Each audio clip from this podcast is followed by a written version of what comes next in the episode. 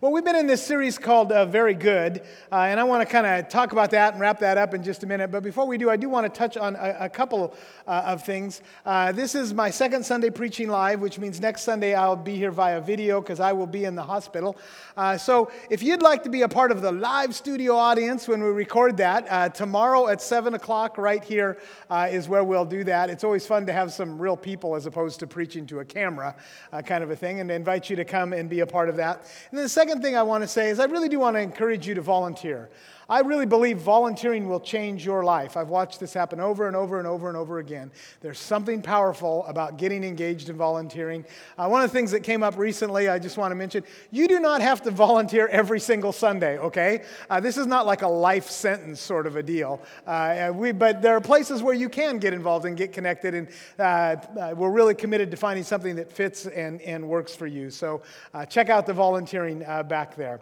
so this series is very good that we've been in for quite a while. Uh, it, the, the, this is the appropriate time, really, to kind of wrap it up, is at Pentecost, uh, because there's this unique thing that comes together uh, with volunteering and Pentecost uh, in, in the kind of the life of, of the Spirit here. Can we, can we click the next slide there for just a second? I think my things all of a sudden decided to not play nice. Okay, there we go. Uh, the good life and, and Pentecost. Um, and, and the good life is something I think we all understand and we want, and we're glad for it. Pentecost is like the other end of it. In fact, uh, one of the things, sorry, just going to get the real raw things. One of the things I love about Scripture is there a lot of weird in Scripture. Have you noticed? You know, there's just there's a lot of weird in there, uh, and, and that's fun. And Pentecost is like some of the weirdest uh, sort of stuff. And if you grew up in the church, you read this story like this happens every day, right? You know, it's it's, it's crazy stuff. Uh, but I want to kind of walk through it a little bit, and then we're going to talk about it and how it applies to the uh, to the very good uh, life. So you know, this thing, this Pentecost kind of gets warmed up with Jesus has been crucified, and then he starts showing up. Okay, so you all take that real casually, but tell me what happens in a movie when dead people start showing up again. I'm telling you, for, for people who have not been raised in the church, our stories are really kind of strange. And so Jesus starts showing up and starts giving them instructions, and then and then Jesus goes back to heaven and he tells them to wait, you know. So they got this guy going up, and and, and it's just there's a lot of weird just to, to start this thing out with to begin with. And then Acts chapter 2, it gets weirder still. Uh, and so I want us to, to read this together. Uh, Acts 2 says, When the day of Pentecost came, Pentecost was a Jewish holiday, uh, they were all together in one place. So all of the disciples that haven't abandoned him are together. Uh, some people guess around 120. You know, we don't really know exactly, but there's a bunch of them uh, together, and they're, they're probably praying together. And then suddenly a sound like the blowing of a violent wind came from heaven and filled the whole house where they were sitting. Now, catch this. They are in a closed room with closed windows and closed doors because they're afraid of the Jews and all of a sudden there's a wind blowing around in there, okay? So you get this? We have people are seeing dead people. Now the wind is blowing where there is no wind to blow, you know, kind of a thing. Things are rattling around.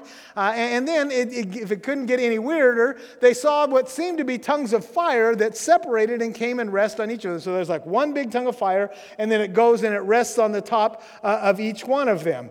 I'm telling you, weird, folks. That's just, it's a strange kind of story for us. And then it goes on, uh, and all of them were filled, say filled, with the Holy Spirit and began to speak in other languages as the Spirit enabled them. And so the last part of this is all of a sudden they speak languages they don't learn, they don't know. And so we have this wild and crazy story of, of how the Holy Spirit comes in that moment to be a part of, of these disciples' lives. And I, and I think we need to realize that this is, this is a big thing. When, the, when God comes, when God inhabits, it goes way beyond the realm of normal stuff and normal experience. And, and, and often this is why every time Jesus shows up or an angel shows up, they always start out with, do not be afraid, right? Okay, this is strange stuff where God's moving when this happens. And so, you know the rest of the story. They kind of pour out of that place and onto the streets, and they start uh, street preaching. And, and uh, God, the Spirit has suspended the language barrier, and so uh, they are speaking, and people are hearing in their own own language. You know, and so uh, it records, if you read the rest of it, the names of all the places from all over the world with all these different languages.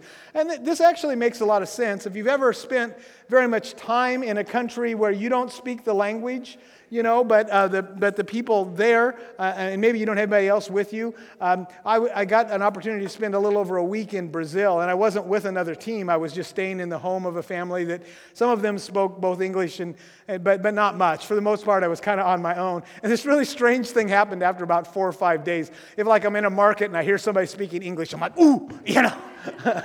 English. You know, I want to talk to them. And so you, that's exactly what happened here. They hear this in their own language, and so all of a sudden they start come rushing into this, and they tell them the story of Jesus, and 3,000 people are saved, and 3,000 people are baptized. That is a lot of water, folks. And, and it's just, it's crazy what happens. And all of a sudden it's the birth of the church. And from there, the gospel of Jesus Christ goes around the world uh, from that day uh, un, until this. And so there's so many good things. I, I would love to just preach about all of those. But you guys don't want to stay here till 5 o'clock. And so uh, I think I'll just kind of focus in on one, and that's found in verse 2 4. It says, They were filled with the Holy Spirit. They were filled with the Holy Spirit. And in Greek, the verbs are really, really important. So when we think of the word filled, we tend to think of something that's filled up. Uh, and, and, certainly that idea of some, a container that you put stuff in until it's full is a part of this. But the, the word in the original language is actually much richer than that. Not only does it have the idea of being filled, but it carries the idea of being fulfilled. The idea of fulfilled prophecy, prophecy, the idea of fulfilled purpose. That, that this vessel exists not just to hold any old thing, but this vessel that is the disciples, that is you and me, exists for the purpose of holding the Holy Spirit, of containing it. And the idea that the vessel itself is somehow changed by this interaction in which it is filled with the Spirit. It is fulfilled. And so there's this really rich image in this one word of this idea uh, of, of they have been filled. This is their whole purpose in life was to be filled with the Spirit and be in connection with the Spirit. And, and in so doing, they have been changed into something something new. And, and so, if I could kind of wrap that story up, uh, I would say it this way You and I are spiritual beings built for the purpose of union with the living God. You are a spiritual being. You, you, you are a physical being for sure. Just smash your thumb with a hammer. You'll discover you're a physical being, okay? You, you are a mental, psychological being. You know, any of you ever had a bad day? You know, it's like, you know, but you are also a spiritual being. And that part is going to live forever. Thank goodness our bodies aren't to live forever because they just keep breaking down and breaking down. One day we get the new one and that lives forever. But, but you are a spiritual being. And not only that, but because you are a spiritual being, your purpose, the purpose of your spirituality, is to be in union with the living God. Yeah, more you should have said amen because that's really cool. You were built for union, for, for connection with the, with the living God. And, and, and there's some language here that's so important. This is actually kind of covenant language. You know, when we have the Old Testament, or the Old Covenant, and then we have the New Testament uh, as well. And, and there's this crazy stuff where Jesus always talks about the Old has been fulfilled. He, he doesn't get rid of it. He said it's been fulfilled, which is hard for some people to kind of uh, understand. But at, at Pentecost, we, we really get what that means. And so the idea in the Old Covenant was here are the rules, follow the rules. And if you follow the rules, then you can be in right relationship with God. And you got the 10 words from God or the 10 commandments and got all these other rules. And so everybody's going around trying to keep the rules. You get frustrated, you can't keep the rules. And, and it's just, just too much for you. And, and what the Old Testament prophet said was here are the rules, but one day, one day, these rules written on stone, I am going to write on your heart. Yeah, and you all say amen because you understand what that means because you're post Pentecost. But if you're an Old Testament prophet, you're like, oh, no, you're not. You know, what is that? And so Pentecost is the fulfillment of that. But Pentecost is when the Spirit comes in and your relationship to God isn't based on the rules, but it's based on this relationship to the, to the Heavenly Father. There is this, this new thing that, that happens in your life. And, and so the, the difference is this you know, when, when, you, when, you're, when you do it because of what's inside you, it's, it's completely different. So I, I have two great kids. I, I love my kids. And, and all of my life when they were growing up, I poured my energy into them. I tried to do the best for them. I provided for them. Oh man, our kids are expensive. We provided for them, you know. Do you know that there's a law that says I have to provide for my children?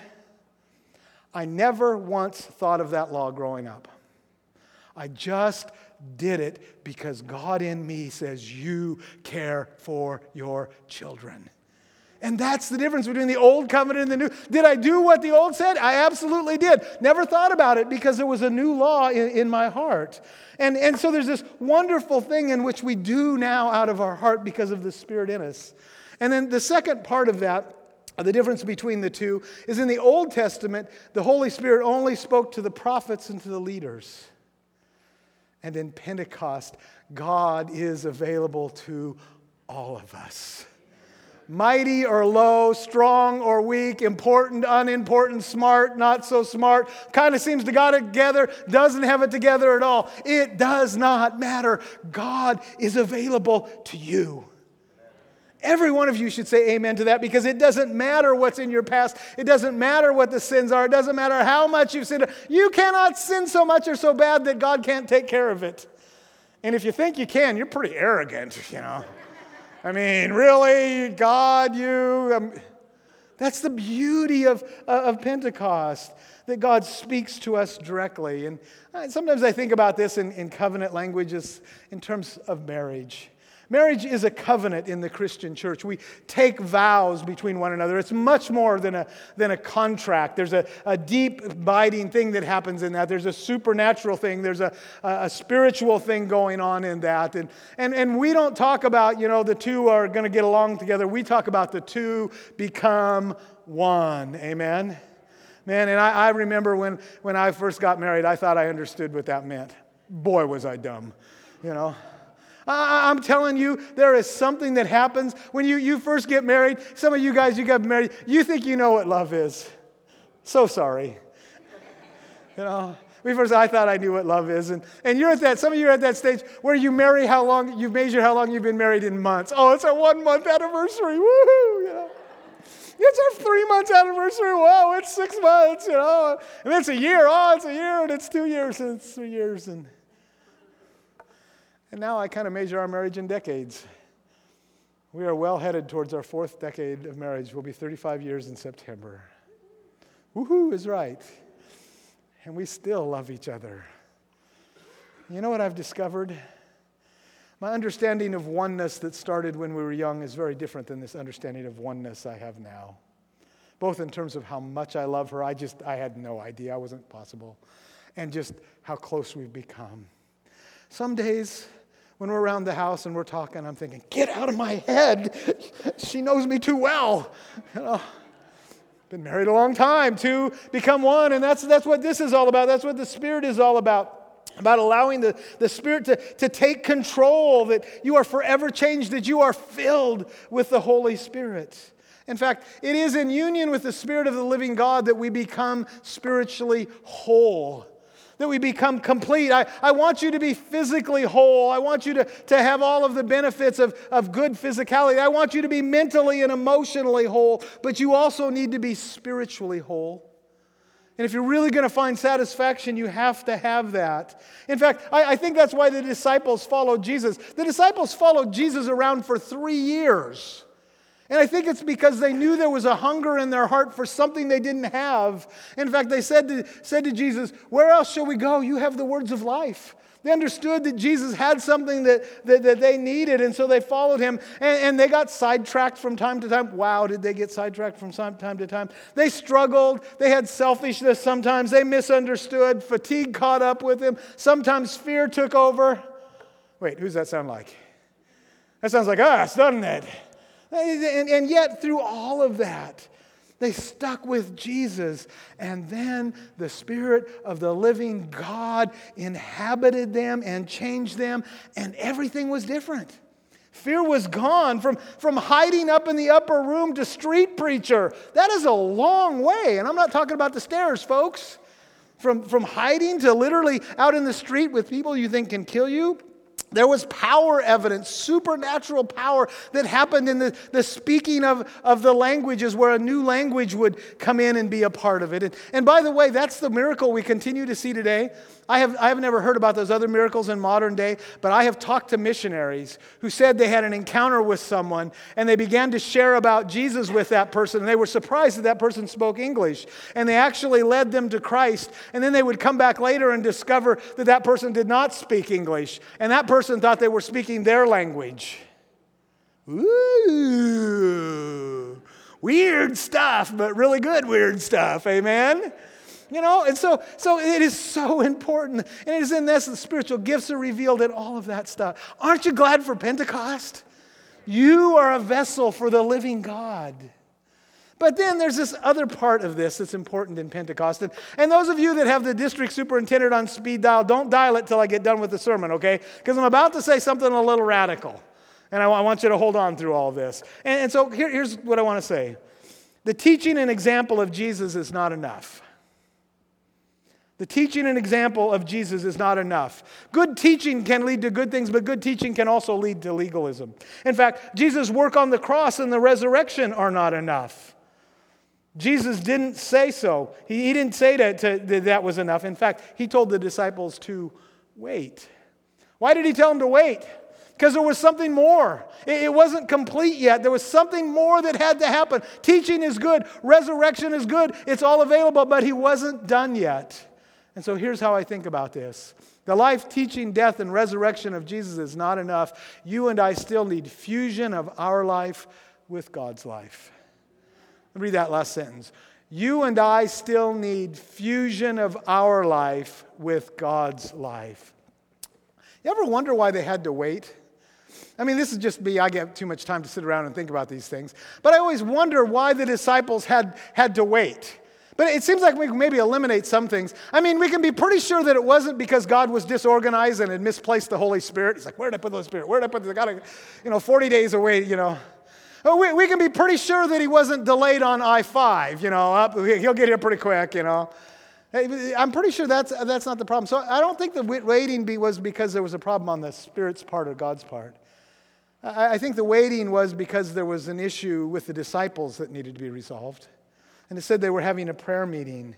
I, I, I think that, that, that, they were waiting because, because they needed something to go on in their lives, that, that, that, they needed to come to a place where they were open to the Spirit, because they, they needed to come to a place where they were willing to let the Spirit take control of their lives, because that's a big deal.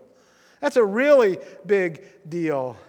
And the truth of the matter is, we have been wired up in such a way that we are never meant to be alone, and we need the Spirit in our hearts.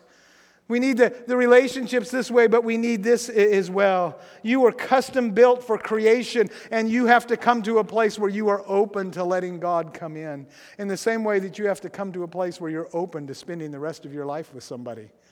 I mean, you think about that. That is a big commitment. And I think for the disciples, it took them a while to, to get to that place. And, and, and so for them, I, I think they struggled with it. They struggled with whether God would be first in their life or whether God would maybe be second in their life. And, and I think they waited for that reason. But, but at the end of the day, they opened themselves up and amazing sorts of things happened. In fact, I believe that Pentecost is God's proclamation to the whole world that in Jesus' life, death, and resurrection, He has thrown open the doors to immediate and eternal union with God. Thanks be to God. He's thrown them open. It don't matter what you're like. It don't matter. It was people from all over the world. It doesn't matter what language you speak. It doesn't matter what your culture is like. It doesn't matter what your skin color is like. It doesn't matter whether you have money or you don't have money. It doesn't matter whether you got to act together or you don't, or you're the greatest sinner amongst us. What matters is the work of God. Somebody say amen. Okay, because some of you, well, none of us really deserve this. And so we should be, thank you. And so this, Pentecost, is the culmination of God's work. This is the whole new thing that he's done. And, and everywhere the disciples went, they asked people about uh, if they were already followers of Jesus. This was so important that they would go and say, and they would ask this question Have you received the Holy Spirit? Have you received? Well, we heard about Jesus and we, yeah, we, we're on board with that. No, no, no, that, that's great. Have you received the Holy Spirit? They, they never asked, What do you believe about the Holy Spirit? That's the question I was taught to ask in seminary. What do you believe about the Holy Spirit? Because I'm going to check out whether or not you got it right or not. You know, they, they never asked, Have you spoken tongues? They never asked, some of you Nazarenes will get this, do you understand entire sanctification? Now, if you're not a Nazarene, you won't get that, but oh boy, oh boy. They never asked, Have you received the gift of the Father? Have you received what God wants for you? You believe and then you receive. Sometimes I talk about it you get God and then God gets you. Getting God was a pretty good deal. I was signed up for that immediately. God getting me was a little, a little tougher because we had to let Him have control in our lives. And you only become what Christ would have you in that moment. In fact, I would say, uh, you only truly become what God created you to be when God's in control, when God is number one. Yeah, they weren't waiting for God to get his act together, they were waiting for the disciples to have the change of heart. And, and I, w- I will tell you just from personal experience that it's sometimes a long journey. I, um, I became a follower of Jesus at the age of six. So I do not have a very interesting conversion story. I'll never be the preacher with the great conversion story from a huge life of sin to a, a life of following Jesus. I, I, I don't have that. In fact, the most meaningful spiritual experience in my life happened years later in my teenage years when God and I were wrestling over who would have control of my life. And we wrestled for a long time because I'm stubborn. I know that comes as a surprise to some of you, but I'm stubborn. And God's always had to use a two by four. Scripture talks about God whispering to people. It never works like that with me. and we fought and we went back and forth. And I made God some really good offers. You know, you can have me three quarters of the time, I'll only take one quarter of the time. What do you think, God? Got a deal? And we struggled and we struggled and we struggled. And I knew God was talking to me, and there was a tug of war about who would be in charge and who would be number one. And some of you have heard this story before, but went to a district assembly where our denomination gathers. It was the closing night of district assembly, and, and uh, one of the great, great theologians of our church was, was preaching, and, and outstanding preacher, but I heard not a word because the Spirit of God was speaking to me and the tug of war was going on right in the middle of that service. And we got to the end of that service, and the only thing I remember from that whole thing was his closing illustration. And he said, If you really want to let the Spirit in, if you can let the Spirit have control and make God first, you have to die to self. And he kind of like did stabbing himself that Christ might live in you. And man, that hit me between the eyes. And as we're sitting there, they started the music. They did altar calls back in those days, and, and the music is going. And as they started that up, I heard a voice behind me say, accept what I have for you now and go forward, or step back and step away from faith.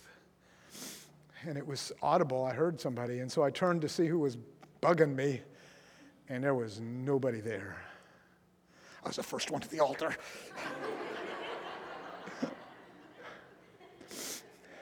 In that moment, I said, Lord, not me, but you. Wherever you take me, whatever you want to do with my life, I'll go to China and eat bugs. I don't even know if Chinese eat bugs, but I'll go and I'll do and I'll be whatever you want me to be. There will be no other one that is first. You are first from this moment forward. In that moment, I had a classic experience. It doesn't work like this for everybody, but it felt like the Spirit of the living God fell on me and just cleaned me from head to toe and made me new. And from that day forward, I have done my best to walk with the Lord. There's never been a debate as to who's going to be first. Now, I've messed up a lot. In fact, messing up is kind of my spiritual gift. But, but there's never been a struggle with who is first. And when you make God first, when He is in control, everything changes. Everything changes. And, and I'm, I want to encourage you. Have you received the Holy Spirit? And if you are right now grappling with this, I know many of you have opened your life to the Holy Spirit and you walk in the Spirit. You're not perfect, but you're walking in the Spirit. But this morning, if you're grappling with this, I know this the devil is in your ear with some lies about what it's going to cost you to open to God. He'll take this away. Oh man, if you do start following God, He's going to take that away. And if you start following God, He's going to make you do this. And if you follow God, He's going to make you do that. And your life is going to be so miserable if you follow God. Those are lies fact, the name of the devil, one of the names of the devil is the father of lies. So here's what I do have to offer you. I don't have the great conversion story, but I have walked with the Lord in the Spirit since my teenage years, and I will tell you, it is the very good life. I'm not rich, I'm not famous, I'm not smart, I'm not good looking. Well, bald's beautiful, but other than that, I'm not good looking. But I have lived a very good life. And one of the things you know about having cancer is you kind of think about what does this mean? And I, have, I, I, I know that I know that I know that I know this. If I don't see next Pentecost, and that's extremely unlikely, I will step into eternity having lived a very good life. And I'm here to tell you, God offers that to you this morning. He offers it to you in this very moment. Join me in this. When you put God first, there are some great things that happen in the midst of all of this. Excuse me, my nose is running this morning your life will get better in so many ways. Number one, your, uh, your marriage uh, will get better. Um, and, and, this is such an Im- important thing. When you walk with God a long time, you begin to see God, God work in this. I guarantee you, if you put God first in your life, your marriage will get better. It doesn't seem like that. It doesn't seem like if you put God above your spouse, your marriage would get better, but it works that way. And here's the way it is. You guys always laugh at me at this. I've told you before, over and over again, that, that in the course of our marriage, like all marriages, sometimes we struggle. And being a good and godly man, I lift my wife to the Lord when we're struggling. Lord, this woman you gave me. And you know what the Lord says? Yeah, yeah, yeah, let's talk about you. Every single time. And you think I'm kidding, but I am really not. I have literally had times in prayer where the Lord just kind of moved her off the plate and says, I want to talk about you and being a husband because you're not doing such a good job. In fact, I have stopped praying about my wife. I pray for my wife, but I don't pray about her because that always gets me in trouble. Don't you want a spouse that God works in their life like that?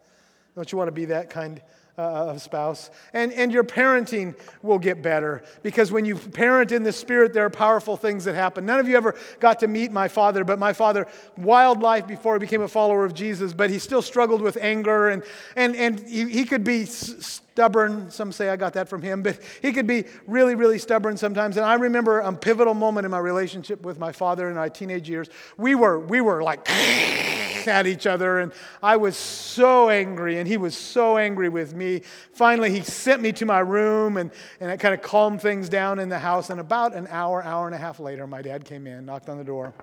Can I come in? No. Please, can I come in? I, yeah, yeah, okay, come in. He sat down on the bed, and I remember he looked me in the eye. I don't even remember what the argument was about. He looked me in the eye and he said, Son, I owe you an apology. I'm sorry. I was wrong for my dad to say I was wrong, that's a bigger miracle than Pentecost. Okay? Because he was always wrong and I was always right. No, that's not enough. Forever changed my relationship because the Spirit of the living God caused a father to go to his son and apologize. You'll be a better parent for this. Your family gets better when you do this. And in all of the relationships uh, amongst you, your, your friendships will, will get better. Some of my friends have made the biggest investments in my life. Your, your work gets better because of your relationship. I, I spent uh, over 15 years in retail. That's like a death sentence, man, because retail is like, well, nobody should have to spend that much time in retail. It was so hard. And I remember I wanted to quit so many times and I wanted to tell my boss off so many times. And there were so many hard things. I wanted to just do my bare minimum so that, so that I wouldn't have to do any more. And I was just so frustrated. And in those greatest frustrated moments, the Holy Spirit come to me with great comfort and say, work as unto the Lord. Like, no, no, no, no, no. Tell me I'm right. No, no, no. Work is unto, but that guy's a jerk. Yeah, I know. Work is unto the Lord. And you know what happened? My career went like that. Because while everybody else was complaining, I was working for the Lord, and that changed everything. The life of the Spirit is the very good life in so many ways. In fact, your, your life will get better because of following the Spirit. And so let me ask you this question personally. Um, have you received the Holy Spirit? And if our band would come, we're going uh, we're going to pray in just a minute, and then we're going to worship the Lord in giving. But have you received the Holy Spirit? What's holding you back? what's the lie the devil's telling you that if you make God first, it won't work out very well? what's the thing you think, I can't go there, I don't want to give that up? can I tell you? Just, just open up your heart to God and let God guide you.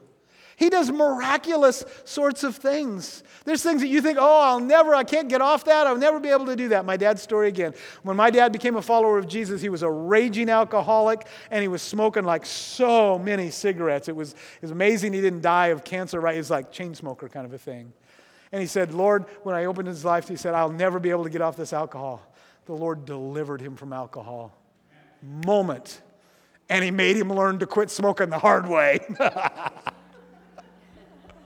They've got to have an interesting sense of humor. God will provide what you need to follow Him. Amen. In a minute, we're going to worship the Lord in giving. If you're a guest, if you could put your connection card in, that would be so helpful. Those of you online, you can go to our web page or the Facebook page there and find a way to give as well. Thank you so much for joining us. I'm going to pray for you, and I want to pray for all of you as well. And then we're going to sing. Father God, Lord, I've said it the best I know how to say it. And I so desperately want these, the people you've put in my care, to experience the life of you first. Uh, of you in their marriage, of you in, in all, no, matter what, that it's you first, that we just open ourselves up and that the Spirit of the living God would pour yourself into us and that you would change us and make us into what you would have us to be, that you would change our marriages, that you would change our relationships at work, that you would change the way we parent, that you'd change all of it, Father, to reflect you. Thank you for Pentecost. Thank you that you weren't done after Jesus taught, that you weren't done after he died and was rose, that, that, that on uh, at Pentecost you would come and make us new, Father.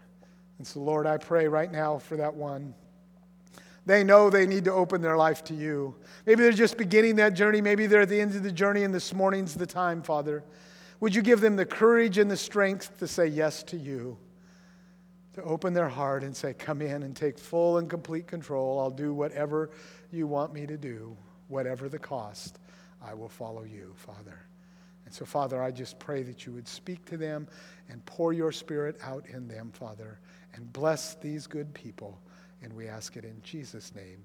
And all God's people said, Amen.